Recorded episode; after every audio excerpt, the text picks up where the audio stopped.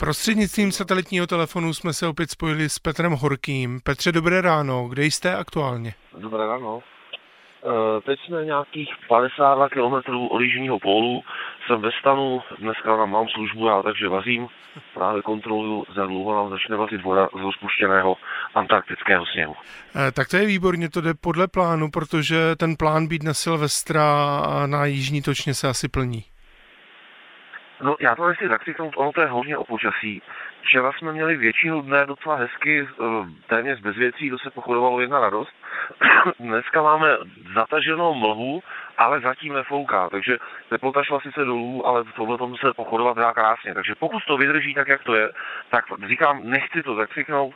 Zikmund a Hanzelka říkávali imšallah, tak imšallah bychom na Silvestra eh, mohli být skutečně na jižním pólu, ale říkám, to je plán a touha. Jak vypadá vlastně eh, ten váš den na Jižním pólu? Vstáváte v 7 hodin ráno a pak celý den nejdete?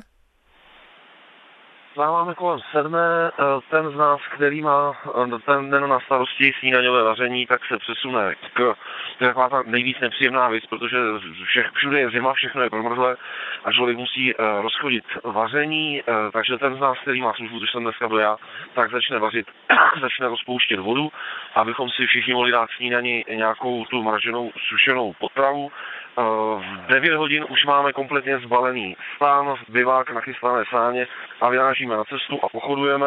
Včera jsme šli 7 hodin, věřím, že dneska těch 7, 7 hodin dáme taky. A po, poté zase zastavit, postavit stany, uvařit, zalézt do spacáku a spát. A tak pořád dokola. O čem přemýšlíte v té ledové pustině?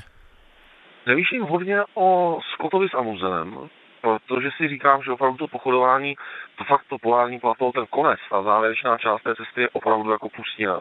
Takže o nich přemýšlím. Přemýšlím o Shackletanovi, který e, zase vždycky dokázal myslet na svůj tým, e, na své chlapy a obdivuju to, že ve chvíli, kdy byl nějakých 200 km od polu, což vzhledem těm obrovským vzdálenostem, které oni byli schopni urazit tehdy, uh, už bylo relativně málo, ale tehdy si spočítal, že má málo jídla a že prostě by pro všechny nevyzbylo, takže by mu pravděpodobně někdo v jeho týmu umřel a zavedl otočit se a šel zpátky, což takováhle vlastně obětavost vlastní kariéry, slávy a vepřání se do světových dějin eh, ve prospěch eh, zdraví a života posádky byla v té době těch objemů docela výjimečná. A také se odrážela v tom, že všichni členové jeho posádky říkali, že by za svého kapitána, za svého šéfa dali ruku do ohně.